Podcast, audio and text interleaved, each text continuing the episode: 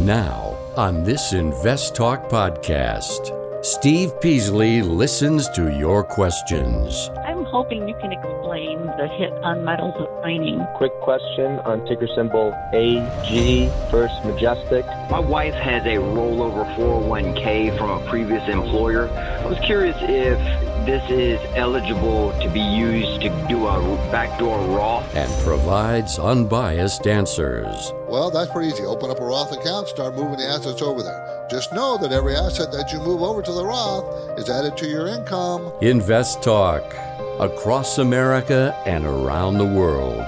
Your participation makes it unique. eight eight eight, nine nine, C H A R T.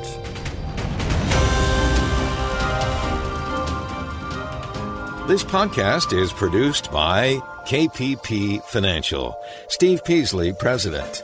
K P P Financial. Independent thinking, shared success. And now today's podcast. Good afternoon, everybody, and welcome to Invest Talk. I'm Steve Peasley, and of course, I look forward to doing this show every day. It is April twenty-ninth, twenty twenty-two. Of course, I don't do it every day anymore. Justin does it half the time. So, you know, but I still do, I still like doing it. It's fun to do it, fun to talk to you. Anyways, if you have uh, any questions, financial, it's time to get on the phone and give me a call. I don't have any, there's no hidden agendas here on Invest Talk, never is. And I don't, we don't push anything onto people. That's not what we do. In fact, it will mostly be your questions that drive the direction of the show. Okay, it's true every day. You drive it, not me. And, of course, it would be my goal to help you understand the current environment we're in. And you know we're in a pretty volatile, down environment. And I don't see that change until the very minimum uh, the ne- after the next Fed meeting. Okay, and that's next week, fourth or fifth, fourth and fifth. But even then, uh, you know, we got several headwinds, you know, the Ukraine-Russia war that is going to throw a push the E U into probably recession. The Eastern uh, Eastern countries are going to be in recession. Russia is going to be totally devastated, which is fine with me. Um, and China, who shut down, you know, uh, Shanghai for three weeks and considering shutting down Beijing for some time because they're, it's, it, China's going to throw itself into recession. I think that's what's going to happen. You know, so, because they have zero tolerance for COVID, zero, which makes no sense to me. There should be some tolerance for COVID. You know, it's going to be with us for years. It's not going away. Anyway, so that's there. Those are tough headwinds for us. Realize that we here in the United States get affected by what goes on in the world. I mean, we're doing we're holding up pretty well right now, but with the Federal Reserve on a rant to raise interest rates forever, at least that's what they're saying, five, six, seven, eight times, whatever they want to do. I don't think they're going to do it, by the way. I really don't. I think they will raise rates. I do. I think they may probably raise them a half a percent next week when they meet, maybe another half a percent again. But I think they're going to slow down pretty fast when they see how much damage they're doing to the economy. I really do. So, it is your show, everybody. You drive it. You tell me where you want to go. As long as we go financial, we're we're okay today. On today's investor situation, it's very different than it was just ten last few decades, which was all about growth, right? No inflation, all about growth stocks. But you have to consider the change. We have changed. You know, your retirement security is fundamentally the primary fundamental goal. Get to your financial freedom number, whatever that is. You still have to do it. Uh, you know, if you still have that f- pre-COVID frame of mind, you're, you're going to be in trouble with your investments. They're just not going to do as well. Doesn't mean they're going to go crashing or thing, even though they have crashed. And I mean, the Nasdaq's down way more than twenty percent, uh, which is bear market territory, right? But the S and P and the Dow are not near that much. But NASDAQ is all tech stuff, high-growth stuff. That's been getting crushed. Okay, so you've got all these things to consider. Let's talk about them. Okay, we, of course, will start with our mission statement, independent thinking and shared success. And that hopefully assures you that we are going to be accurate in our market reporting, uh, uh, the uh, explanations of the processes we use, and, and try to be informative on the educational segments and clear. So, and we'll do this all without bias. We're not, we, you know, we don't have anything to push. As I said at the beginning, we don't push anything. So I encourage you to contact me with your financial and investment questions, your economic questions. You get to shape the show. In fact, you can call me right now. We're live four to five Pacific time. eight eight eight, nine nine, C H A R T is the number. eight eight eight, nine nine two, four two seven eight. So let's go right to our first listener question. Hey, Steve Richardson. This is Bob from Ohio. I think today about a stock called Magna, M G A. Um, it's been hit recently, and it's down like forty percent from its fifty-two week high. Um, and it has a, like a three percent dividend yield. And I think as the pandemic starts to unwind and the car market starts to become less backed up, there'll be more car parts needed. Therefore, Magna will do well because they sell those car parts. Thank you again. I appreciate listening to your show every day, and I listen to it on podcast. Have a good one. Okay, I, I don't know if I agree with that scenario you spelled out, because um, I think you got to look at a larger picture here. Uh, look at the economy and the cycle that we're in, because automobile, automobiles and parts are very cyclical in nature, meaning they go up and down based on the economic cycle. So Magna International, M G A, manufacture automotive systems, assembly, modulars, uh, components, uh, complete vehicles for automotive uh, manufacturing companies. Um, so I, I think we've seen the peak here already in this, and now I, I don't know if it's going to recover soon. I don't think so. And if you look at it, earnings are going to be strong next year. The sales are already falling off, already falling off last three quarters. So um, I think you need to be patient. It will come to a point where it's, you know, very irresistible, but not yet. The five-year P E range is four to twenty-five. So, you know, what is it, about eight or nine based on next year's earnings? I, I just I just be I think I'd be patient with and not buy it at this time. Nothing wrong with the company. I'm not saying that. I'm saying it's just not the right time yet. My focus point today is based on the question, what are the odds of a home price decline hitting your local housing market? What are the odds of that? Historically speaking, inflation particularly hard hit in the housing market, where spiking mortgage rates can quickly price out a lot of home buyers, and I think it has done that.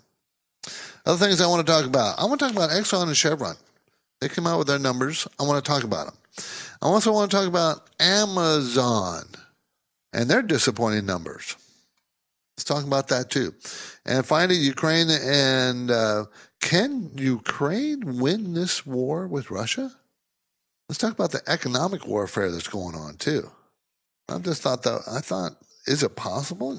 You know, no one would think that Ukraine could put up any kind of resistance if Russia decided to come in and look at it.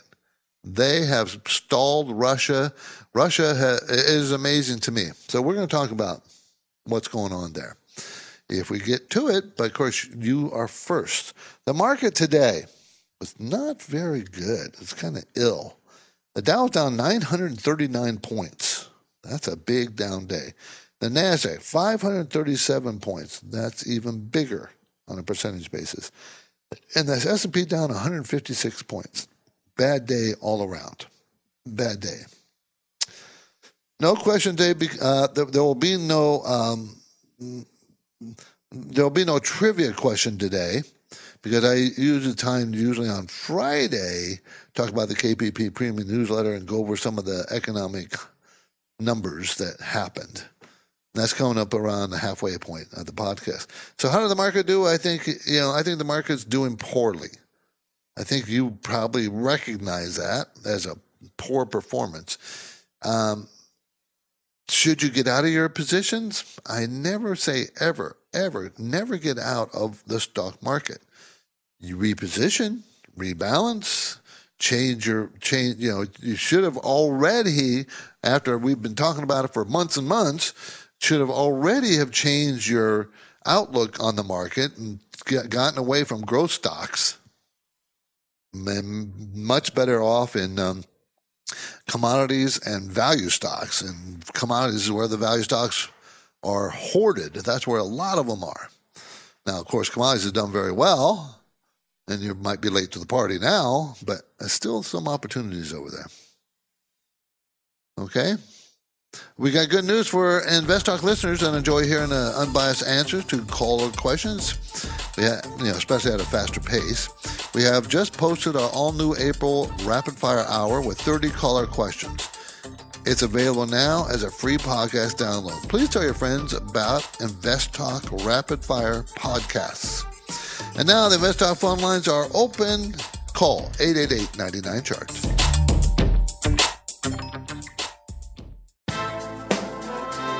No two investors have an identical portfolio, so each investor will have different questions. I guess I'm wondering how I should kind of diversify. If the questions specific to your portfolio aren't being asked, your situation is not addressed. And I wanted your thoughts on the cannabis market. Steve Peasley and Justin Klein take Invest Talk listener questions each weekday during the program live stream in the four to five p.m. hour Pacific time. The Invest Talk Voice Bank never closes, so your questions are always welcome. As a newer investor, my question concerns positions. You have the right to remain silent, but why would you, when anything you ask will be used to help you create your financial freedom? I think it'll probably go higher. And so I would keep a tight stop on it. So don't forget to call Invest Talk, eight eight eight, nine nine, chart. Your objective is to work hard, plan well, and achieve financial freedom, right? You're in luck because Steve Peasley is here now, ready to take your finance and investment questions. Call eight eight eight, nine nine, chart. Okay, let's talk to Brandon in Seattle. Hi, Brandon. How you doing? Good. How are you doing, Steve? I'm good. Thank you for the call. No problem. Uh, just a question. The past year or so, uh, kind of due to your advice, I started gobbling up uh, V T V down in about the high nineties. Um, Good for you. Around one hundred. And that, that's all I kind of was focusing on. But now with things starting to melt down and that fund's still uh, doing pretty well, I usually kind of cycle through the sectors. Um, I play like B D E as well and just whatever's hurt, I like kind of like to go and scoop up. Um, but with the way things are going, would you maybe see it now as taking some off the table with V T V? I mean, I'm not sure how much more that can stretch, and then holding it, I'd probably put it back into V T I once, you know, the market correction kind of runs its course, um, just yeah. for a long-term hold, or is, or is that something I should just maybe keep in V T V and just leave well, it, forget I, it, and then just buy more of V T I as it, you know. Time I would take on. some profits, Brandon. I take some profits off here. You've run it from, what, eighty to one forty today. That's what it is today. Uh, the reason why I'm suggesting you take a profits because I think the overall market's going to be weak for a little while through the summer. But I would not get out completely. I would not. And I do think value stocks are going to do better in general for a, a number of years than growth stocks. Because usually there's a trade-off between value and growth, growth and value, value and growth. But do you know value has worked uh, more uh, over long periods of time? Value has been a better better return than growth. Okay, but that but I think if we go into a recession, the market does collapse. It'll take value stocks down with it. So taking a little profit off the table, that's not going to hurt you. And I think I just sit on the sidelines for just a bit, a few weeks, okay. a month or two. The, the V T V's in a Roth I R A for a long-term hold. You, would that change anything of nope. taking some off the table or just leave it alone? Nope, I take some off the table. I see, what you want to do is have some cash to attack those sectors that got beat up as you suggested. But the timing is always very difficult. You can't time the market. So that's why I'm telling you, don't get out. Just take some off uh, because you're going to want some cash to reinvest later. And I think later will be, you know, after we're pretty much finished with the Fed's fund rate raising, you know, something's got to change, or the uh, U- Ukraine war is over, or something. Inflation, it seems to be under control of some kind. But I think having some cash is very helpful right now. Okay? Thanks, Brian. I appreciate your call. Uh, V I P from Northern California. One has a realistic... Vip. Vip from Northern California. Hi, Vip. Hey, Steve. This is Vip. Um, I had a question regarding real estate. I know earlier you just mentioned the federal funds rate. I know the Fed is going to raise the rate about yes. a half a percent. Do you think it's a good idea to purchase a house right now to lock in the real, uh, lock in the interest rate, or do you think it's good to just stay patient and maybe purchase uh, maybe two or three months from now and see if prices come down? I think prices will soften, but it's going to be location, location, location. Depends on where you are. Um, I think the mortgage rate has gotten ahead of itself, going from three to five. Uh, so when the Fed does raise rates, I don't know if mortgage rates are going to go up that much. But uh, they are an upward, you know, they are an upward. If you find something you want to own, buy it. Let's just put it that way. We're moving into a break, but I am here and happy to take your financial investment questions. This is Invest Talk, eight eight eight, nine nine, C H A R T.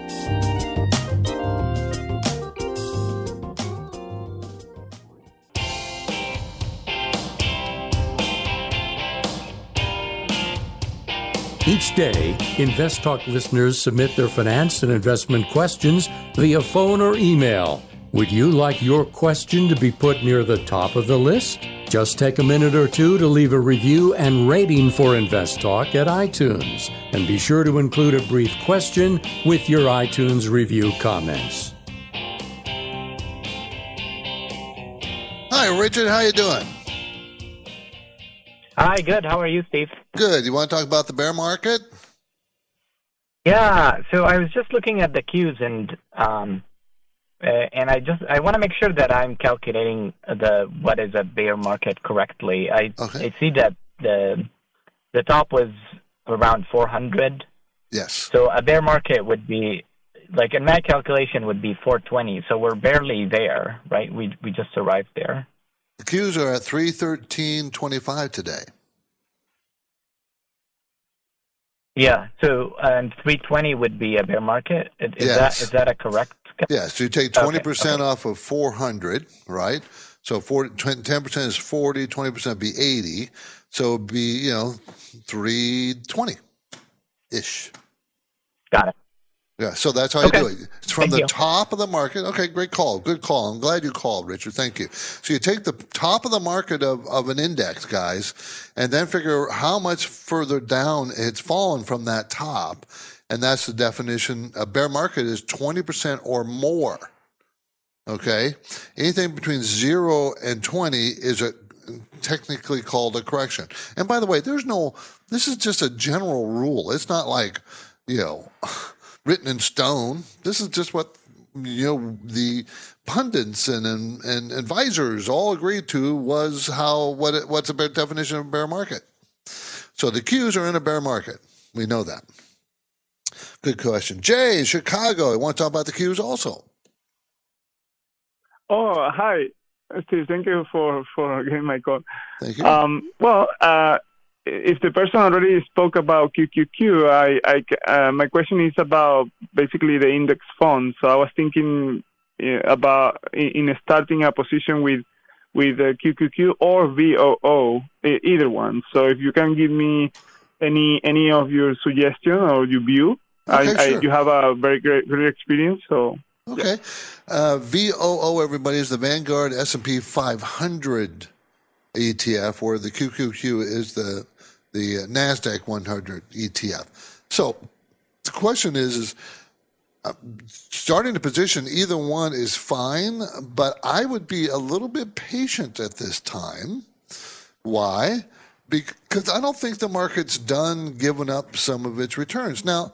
Can you time it? It's very difficult to time, but we have to have to, I would feel much more comfortable with knowing what's going to happen than the unknowns we're faced today with. We're faced today with unknowns. How many in times the Fed's going to raise the rates? I don't know. That's an unknown. When will the Ukraine-Russia war be over? I don't know. Don't know that either. When will China get back to business and stop shutting down various parts of their country because of COVID? I don't know that answer either. We don't have, when will inflation start to be controlled? I don't know that answer. I do think inflation appears to have peaked. But so this is the reasons I would probably not put new money in the market right now, Jay. I would not. Not because I'm trying to time the markets, because we don't have, those things are unknown. We need to know one or two of those things first, and I think then the market will calm down. Then get in. Okay? Excellent. Thanks for the call. Thanks. Yeah, it's just hard. It's very hard to know, but I just don't think we're done. The Fed's going to raise rates. Uh, you know, is U- U- Ukraine and Russia there? How long is that going to go on? I think that's the least of the problems out there. If you want to know the truth, I think the biggest problem is China. China. Remember, China makes a lot of things that the world wants, right? We put our position, ourselves in that position that they make things that we want. And if their economy struggles, which I think it's going to go into recession, you want to know the truth, then the world economy will struggle. I think. We'll see. Okay? My focus point today is based on the question, what are the odds of a home price decline hitting your local housing market? And I think the odds are pretty good. Pretty strong. Why, how, how, why do I say that? Well, it's it's not rocket science. It really isn't. The Fed is going to raise rates. We all know that. We already we all know that the thirty-year fixed mortgage, which is the most common mortgage rate out there, has gone from three percent to five, a little over five, right? So that means, are we done with that raise? Now, I do think, as I said just earlier, I think the mortgage rate's gotten ahead of itself. I think even with the Fed raising rates next week, remember, they only control one rate, the Fed's fund rate, which is the amount the loan, the amount they ch- banks charge each other, okay, for borrowing money. The Fed charges them for borrowing money. So it and and real estate is a very local issue. In other words, you can't just say across the country, you know, oh, real estate's going to go down. I can't say that, but it's, but I would think it's, it's going to be on a general, generally weakening position with interest rates, mortgage rates rising. Makes perfect sense, does it not? So I do think it's going to be an issue. It's Friday, everybody. You know that, and we're moving it past pretty fast through this hour. It always does. I will share the highlights from the K P P Premium Newsletter in about six or seven minutes. So hang on. eight eight eight, nine nine, C H A R T. eBay Motors is here for the ride. Remember when you first saw the potential? And then through some elbow grease, fresh installs, and a whole lot of love, you transformed one hundred thousand miles and a body full of rust into a drive that's all your own. Look to your left. Look to your right. It is official. No one's got a ride like this. There's nothing else that sounds like, feels like, or looks like the set of wheels in your garage. With over one hundred twenty-two million parts, you can make sure your number one ride or die stays running smoothly, so there's no limit to how far you can take it. Brake kits, turbochargers, engines, exhaust kits, roof racks, L E D headlights, bumpers, whatever your baby needs. eBay Motors has it. And with eBay Guaranteed Fit, it's guaranteed to fit your ride the first time, every time, or your money back. Plus, at these prices, well, you're burning rubber, not cash. Keep your ride or die alive at ebay motors dot com. Eligible items only. Exclusions apply. At this point, I think almost everyone has heard how generative A I promises to bring us to the next industrial revolution. A I is already shaping society with an impact on daily life that echoes the transformative significance of electricity or the internet. As we take steps to embrace the potential of generative A I, we need to remain vigilant with regard to its exploitability. This is where HackerOne comes in. HackerOne's A I Red Team addresses the novel challenges of A I safety and security for businesses that are launching new A I deployments. The HackerOne approach involves targeted offensive testing by harnessing the collective skills of ethical hackers who are proficient in A I and prompt hacking. In short, A I red teaming is the practice of stress testing A I models and deployments to make sure they can't be tricked into providing information beyond their intended use, and that security flaws can't be exploited to access confidential data or systems. HackerOne seamlessly integrates with your existing tools to enhance communication and collaboration across development, security, and I T teams. So, stay ahead of the game in the battle against cyber threats with HackerOne's attack resistance platform. Learn more at HackerOne dot com. That's H A C K E R O N E dot com, HackerOne dot com. You are listening to Invest Talk. It's Friday, the weekend is almost here, and Steve Peasley is on duty now, taking your finance and investment questions live. Call Invest Talk, eight eight eight, nine nine, C H A R T. eight eight eight, nine nine two, four two seven eight. Give me a call. I'd love to talk to you. Um, travel. Look, we're going to go to Adam in South Carolina first. Hi, Adam. How you doing? Hey, I'm good. How are you doing, Steve? Good. Thank you for the call. I appreciate it. Yeah, thanks for taking my question. Um, yeah, I was calling about uh, ticker single, symbol S N D L, uh, Sundial, Sundial Growers. Um, they just reported earnings uh, earlier this week, and um, their EBITDA has you know increased significantly um, from the fourth qu- in the fourth quarter, but uh, you know the uh, the stock has been you know, dipping pretty hard today, and I was just curious, you know, uh, if you could uh, tell me what your thoughts are sure. about it, and you know, sure. maybe in the, you know, in the long term. Sundial Growers, everybody, uh, S N D L. It's a pretty small company, but not tiny. It's nine hundred sixty-six million dollars in size, so that's a small cap company.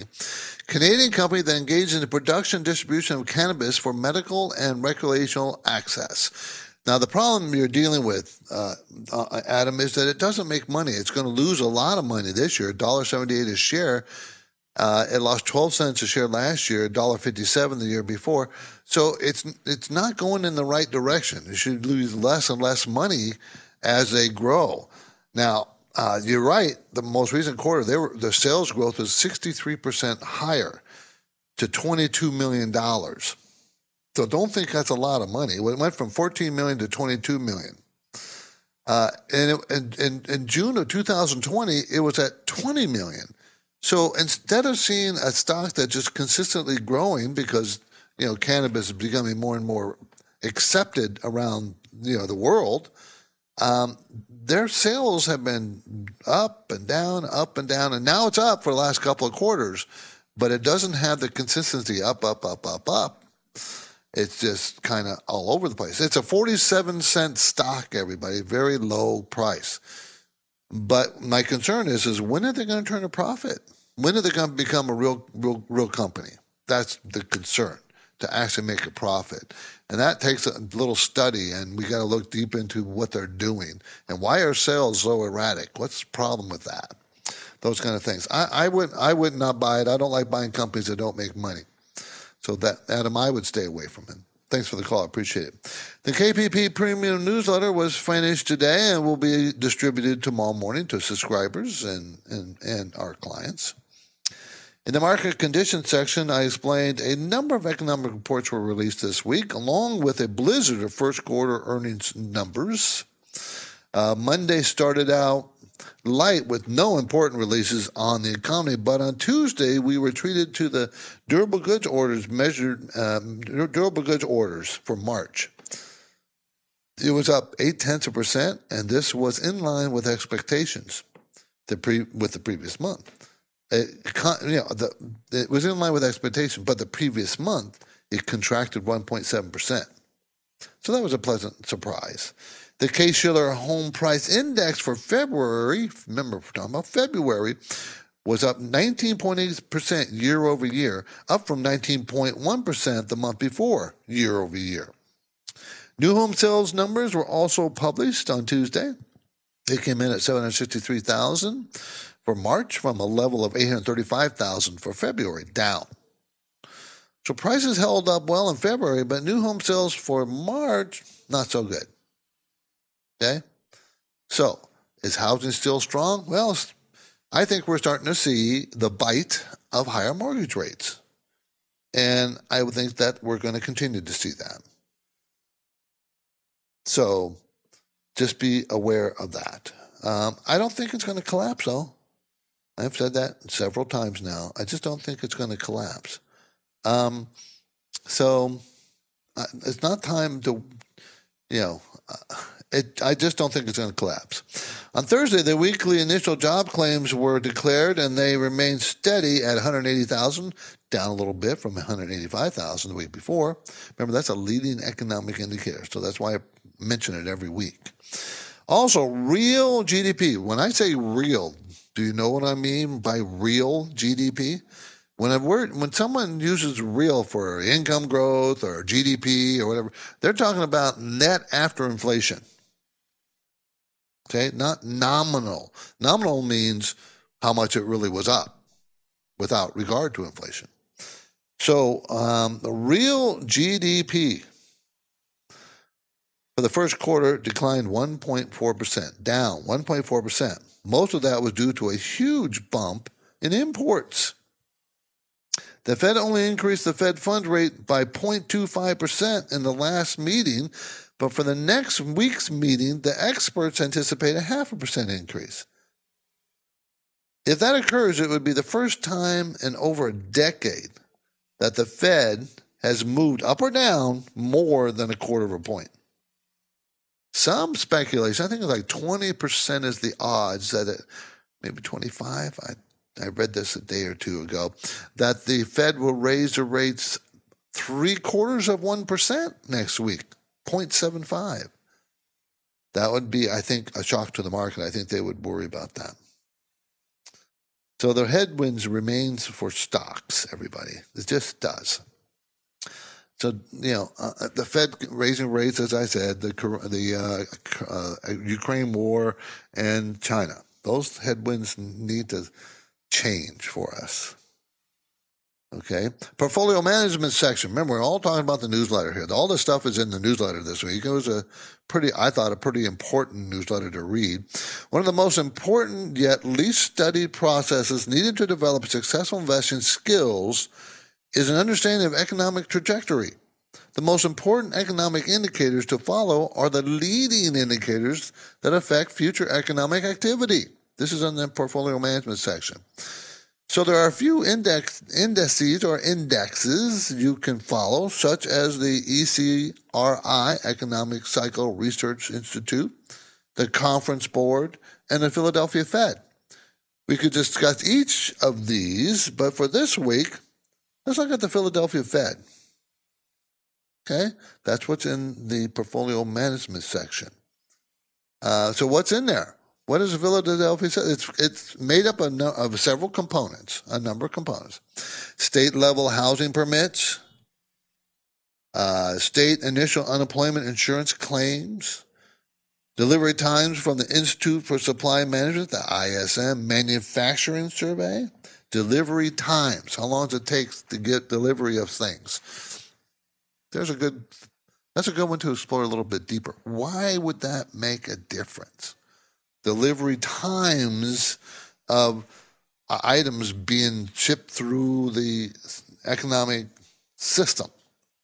Because when times slow down, they are generally bogged down because of a backlog of orders. They have a backlog of orders, that's good. Economy is cooking along. If they speed up and delivery times are fast, there's not much of a backlog. They can just get to the, maybe we're slowing down. So you're looking for the change in delivery times. That's what you're looking for. The change. Okay.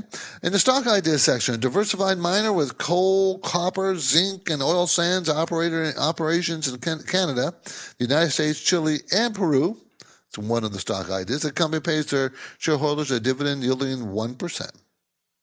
I also looked at a company that offers a variety of medical instruments and supplies to caregivers. It is currently trading at a forward P E ratio of sixteen point five, which is at the low end of their five-year P E range, which is sixteen point four five. Kind of like that one better. The range is sixteen point four five to fifty-six, and it's at sixteen point five. Value stocks, people. I like the value stocks at this time. Of course, I name names in the newsletter. You know, I give you the names of those people. There's a good deal of valuable information every week in that K P P Premium Newsletter. And when you subscribe at invest dot com, you'll receive the newsletter each Saturday morning via your inbox. You can subscribe at invest talk dot com. InvestTalk with two T's. invest talk dot com. That's the newsletter, everybody. I think you would be well worth your effort to go take a look at it. Okay, Exxon and Chevron came out with earnings today. Uh, Chevron maintained uh, maintained their buyback program and increased increased their uh, uh, shale drilling and shale production. Let's call it that, from ten percent to fifteen percent this year. So they're trying to get more oil out of the ground of the, of the shale formations of Permian Basin in the Midwest. ExxonMobil is not. They did triple their buyback program from ten billion dollars to thirty billion dollars, and they had it right down three point four billion dollars on the Russia assets they had there. But product, production fell five percent for oil and one point five percent for gas. So Exxon didn't... Didn't perform as well as Chevron, really. But they did increase their buyback program significantly. Of course, all oil companies are making lots of money because oil is very expensive right now. So they're making lots of money. Uh, and try to remember, when you're a big oil company, you're an international oil company, right? You're in charge. You don't just change in a dime, on a dime to things. You can't just say, well, we're going to do this now. They set cap CapEx, I mean capital expenditures, a year or more, way more, many times, in advance. Five, ten years. How much we're going to spend, how many billions of dollars we're going to spend to develop this oil field. They can't say, well, let's change it today and make that more money right now. And because, first of all, you got to have equipment, workers, everything. You got all these uh, the strategic alignment of things. It's not that easy. I wished it was. It's just not. So when, you know, everybody's screaming, we need more oil, the big oil companies can't just turn them, change on a dime. They can't just stop what they're doing and let's go drill for more. And you realize that they're integrated, right? So they're drilling, and uh, they get oil out of the ground, and they get a lot of money for it. It goes to the refiners. Do you realize the refiners are having trouble making profits? Because they can't pass along the entire cost. So it's an issue. It's just not as simple as we all might think it is. Okay, let's go back to InvestTalk Voice Bank for a question that came in from Denmark. Hello, InvestTalk. This is Yannick from Denmark. Uh, thanks for the wonderful show. Um, I have a question about H P, the company um, making uh, printers and such. The ticker symbol is H P Q. Berkshire Hathaway recently bought uh, eleven percent of this stock, and uh, within the next week, I am seriously consider buying a portion of this stock. Not as much as Buffett, but I was wondering if you could uh, provide insights into why do you think Buffett buys this stock? I can see that it has a good valuation, it has a good cash flow. In two thousand seventeen, it had a bit of a tumble downwards. All the metrics look good. So any insights as to why uh, Warren Buffett found this interesting, I would be very much interested in. Thank you very much. Bye. First of all, we the H P E is Hewlett Packard, not H P. That's Hamlicker and Plain. But H P E, it's Hewlett Packard Company. And first of all, you have to understand what types of things Warren Buffett buys. He is a value investor. He's not a growth investor. He is a value investor. So he looks for value. It's the number one thing that he looks for. Okay, so let's look at how Hewlett Packard and see if it matches any of the value metrics that he likes. Now, Hewlett Packard provides information technology, enterprise service solutions, and cloud-enabled, mobile-ready kind of things. He is not a tech guy. Warren Buffett is not. He admits it himself. He doesn't know anything about tech. So that's kind of out of his bailiwick as far as the types of company he would buy as far as industry is concerned. Okay, mostly this is uh, Hewlett Packard is a tech services company, but they're going to make two dollars and eleven cents this year. That's if you look at Hewlett Packard over the years, they have consistently grown their earnings per share year after year after year for the last what seven, eight, nine years. So two dollars and eleven cents per share this year, ninety dollars and ninety-six cents last year, one dollar and fifty-four cents the year before that, one dollar and forty-eight cents before that, and ninety-six cents before that. Next year, it's going to be two dollars and twenty-three cents. He likes that consistency. He also likes the return on equity in the teens, and this one is for Hewlett Packard's fourteen percent. The cash flow is very good at three dollars and seventy-four cents. He likes that. Debt is very low. He loves companies with no debt, low debt. And he loves companies that pay a dividend, and their dividend rate is three point one percent. He does not focus on the growth. He likes growth, he wants growth, but he does not focus on that. This company's only growing about one to two percent per, it's in sales, growing one to two percent per quarter. Not growing that much. But it's a fifteen dollars and forty-one cents stock, going to make two dollars and twenty-three cents next year. So, so it's a very low P E with a good return on equity, good dividend, good fundamentals, not a lot of debt, all those things, and management owns one percent, twenty billion dollars company. Buffett loves management owning com- the company. So it checks off a lot of boxes for Buffett. That's why he likes it. Coming up, I will run down my oil, gas, metals price roundup. This is Invest Talk. I'm Steve Peasley, and we have one goal here, to help you achieve financial freedom. And the work will continue after this break, so get your questions in now, eight eight eight, nine nine, C H A R T.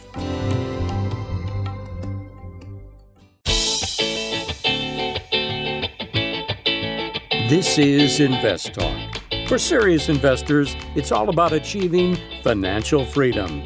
That's why the unbiased guidance offered by Steve and Justin is so valuable. The Invest Talk Anytime listener lines are open now, and Steve and Justin welcome your questions.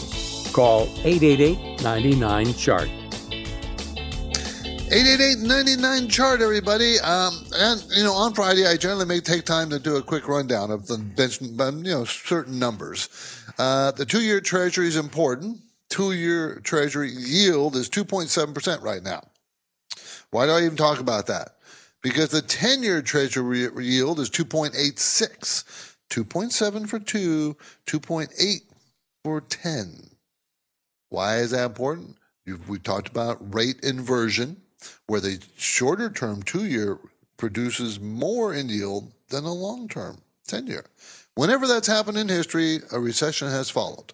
And it's already happened a few weeks, couple, three, four weeks ago. I don't remember how long ago, but it didn't stay there for very long. So when the Fed raises rates this week, will that change this dance? Will the two-year yield more than ten? See, that's what we need to worry about. That's what that. That's why it's important I tell you about it. Gold was priced at nineteen eleven per ounce. Last week it was nineteen thirty-two. Three weeks ago, nineteen forty-four. Twelve weeks ago, eighteen oh six. Silver today, twenty-three oh seven. Nine weeks ago, it was twenty-three ninety-four. So it's down from nine weeks, two months. So why are gold and silver moving up? What's the problem?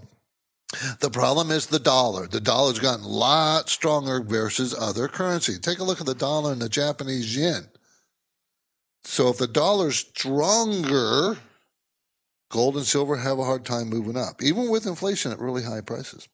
Oil selling at one hundred two dollars a barrel. Last week it was one hundred two. Three weeks ago it was ninety-seven. Five weeks ago, it was one hundred thirteen. nineteen weeks ago, it was sixty-six dollars a barrel. It's one hundred two. So it looks like the shove up of oil is stopped, right? I mean, it was one hundred thirteen five weeks ago. Now it's one hundred two. The national average of a gallon of gasoline, four dollars and fifteen cents. Not here in California, everybody. We're still at six bucks down here. It's going to stay that way. Missouri is at three dollars and seventy-six cents per gallon. Now, uh, could Ukraine win this war against Russia? You would not think so, because Russia has a massive, massively bigger army. It has, it's a huge landmass compared to Ukraine. But then why hasn't it happened? Could they win? I think they could. One of the reasons is Russia's whole economy is based on natural gas and oil. And even though there are sanctions against Russia, they're just now talking about sanctioning oil and gas. Europe needs it so badly, but Germany's even talking about it. Germany is the, is a key player here. Okay, and they're talking about it. But more importantly, Germany is also sending modern weapons to Ukraine, talking about sending tanks. The United States passed a bill going to send them ten times worth of support that we had before. Ten, tenfold increase to twenty billion dollars worth of weapons. Okay? And this was after Russia stopped natural gas to Poland and Bulgaria. That was a response. And Russia did that because that was their response to, uh, you know, to... Uh, you know, things that the that NATO countries were trying to do. So it's like escalating a little bit here. Okay? Now, Russia earned seventy-six billion dollars in energy, you know, from its energy sector, which is natural gas and oil. Um, so they have the money, right? That's where the money's coming from. But, and I just... Did you know? Did you don't? Do you find it interesting that Merkel, who was the you know in charge of Germany, uh, and Trump both left, and both were very tough? I know people don't think Trump, Trump was, but he was on stuff in China, from Russia. And do you think the timing? Merkel's out and Trump's out, and then Russia decided they could make a move. I'm pretty sure Putin was all calculated somehow. I'm Steve Peasley, and this completes another Invest Talk program. Justin Klein and I thank you for listening, and we encourage you to tell your friends and family members about our free podcast downloads. Get your downloads anytime at iTunes, Google Play, and Spotify. Please be sure to review and rate us if you get your download from iTunes. A positive rating helps um, helps our profile. We really appreciate that. And you can ask a question, and we'll get to it right away as a little bit of reward.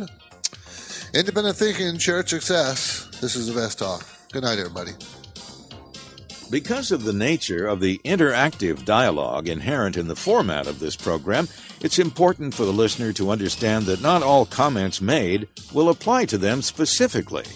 Nothing said shall be taken to be investment advice, or shall statements on this program be considered an offer to buy or sell securities. Such advice is rendered solely on an individual basis, and at times will require that the investor review a prospectus before investing. InvestTalk is a copyrighted program of Klein Pavlis Peasley Financial, a registered investment advisor, which retains all rights.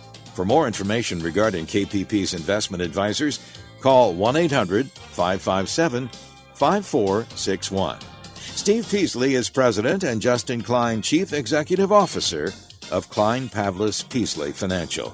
And they thank you for listening and welcome your comments or questions on our twenty-four hour listener line at eight eight eight, nine nine, C H A R T.